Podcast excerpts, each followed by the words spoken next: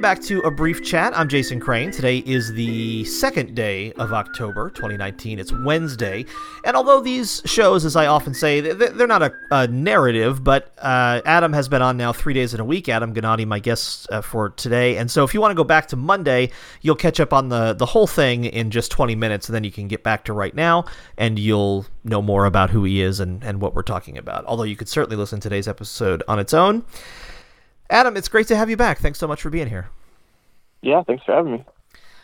In the last episode, we talked about the fact that you spend a lot of your time writing, but uh, you mentioned to me off the air that you're also working on a project in which you're curating the writing of others. Can you tell me more about that?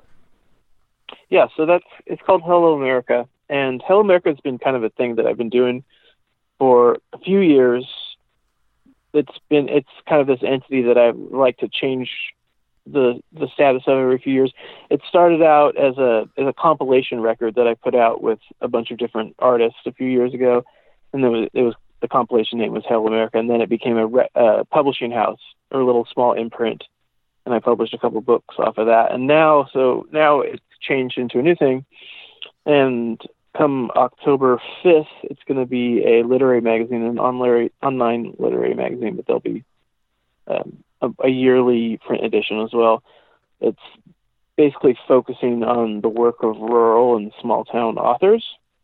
So it's um, it's all people that either live in the country or live in towns smaller than uh, a twenty thousand population. And it was partially started up in the fact that I I know a lot of people who write, but most of them live in big cities, and there's nothing wrong with that. But there's a lot of voices not being heard so I'm trying to find writers, mostly fiction writers and poets from different realms. And so far, I've found a lot of people, and there's going to be a lot of stories coming out. Is there any quality that marks a rural writer, or is that too simplistic a thing to think? There might be. I haven't. I haven't seen it. I haven't noticed it yet, just because this is this is kind of new to me.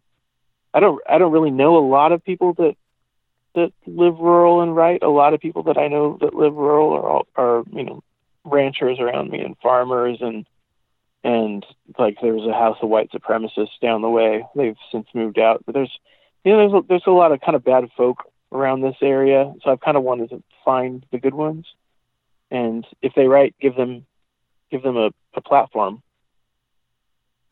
social media is a blessing and a curse, but one of the ways in which it's it's a blessing, I think, is it has allowed me to notice a lot of uh, writers and photographers and musicians who I otherwise wouldn't have seen because their their careers or their work or their their base of readers are in these pretty localized communities. Uh, for example, I think a lot about Appalachian writers, and there's a bunch of really great uh, sites that uh, or I should say, Instagram accounts that curate the work of Appalachian writers and photographers and musicians. And that for me has been really eye opening because even though I've lived all over the U.S. and have lived both rurally and in big cities, you know, I only know what I know, and it's there's so much going on. It's very easy to remain completely ignorant of, and there's a lot of incredible stuff being made that just doesn't have any budget behind it or any way to launch itself into public knowledge. And I feel like stuff like the work that you're doing is really important for that reason just because there's so much good stuff being made that doesn't have the stamp of you know this was made on the Lower East Side and therefore you're going to hear about it. Yeah, for sure. I mean, I'm I'm not not knocking the city or New York or any of that kind of literary establishment, but I think there's some really great people out there that need to be heard. You yourself are now a, a rural writer, although I mean you didn't start out that way. Has it changed? You talked in the last episode about you know the the fair amount of isolation and the fact that you're just kind of working on your writing because you're not hanging out a lot. Is the rural nature of where you live having an effect on your own writing or your own writing practice? Oh yeah, I mean, on the, on just the pragmatic level, I get a lot more work done living here than than living in the city. I've also been out here for ten years, so it I kind of it's taken over me, and I've taken over it. So we're I, I this is kind of who I am at this point. I've lived out here longer than I've lived anywhere in, during my adult life, but it's definitely changed the stories that I'm writing at the same time since I tend to write from an autobiographical fiction standpoint. there, there's a lot more country in my stories. There, there's a lot more rural life. There's a lot more agriculture. I think there will continue to be because I don't really have any plans to to go back to the city at this point. Do you think that has any effect on the people who will read what you write? Like, I know that have like having lived in the South a lot, um, there's a lot of knee jerk reaction against the South in the North. Knee jerk reaction that I absolutely shared until I first moved to the South, so I'm not absenting myself from blame there. But um, I wonder, in the case of writing about more rural things, do you do you think people like try to pigeonhole that or does it does it come off with some kind of quality that it's easy for people to dismiss because they just can't relate to it anymore because so few of us live in rural settings? I think if anything uh, people tend to romanticize a more pastoral life especially as as we become more of this you know technologically driven society. And i know even when, when i still lived in the city i i loved reading faulkner and um, Willa Cather, people that lived rural because it was a different life than mine, and it was a life that that I was interested in. And I think as long as you're writing from an intelligent point of view, you're not going to get written off as much as a, as a yokel or as a as anything like that. And especially if you're coming from a place of like I'm I am not a racist or a transphobe or a homophobe or anything like that. And I feel like it that comes into my writing a lot. Like I don't want to come I don't want to come off as one of those guys. They're out here. They're everywhere.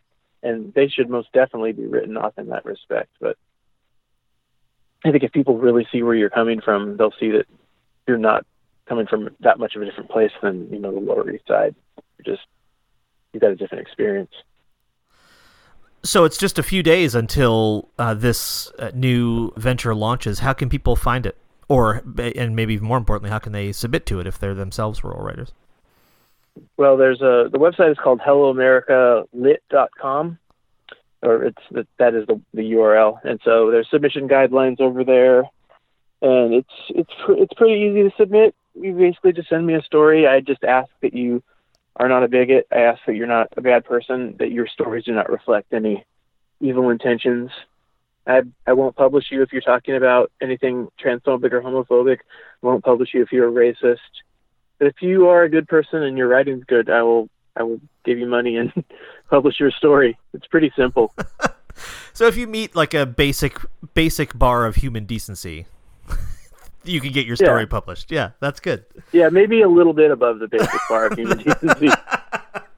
fair, fair enough. Fair enough. I don't want to. I don't want to set the sights too low.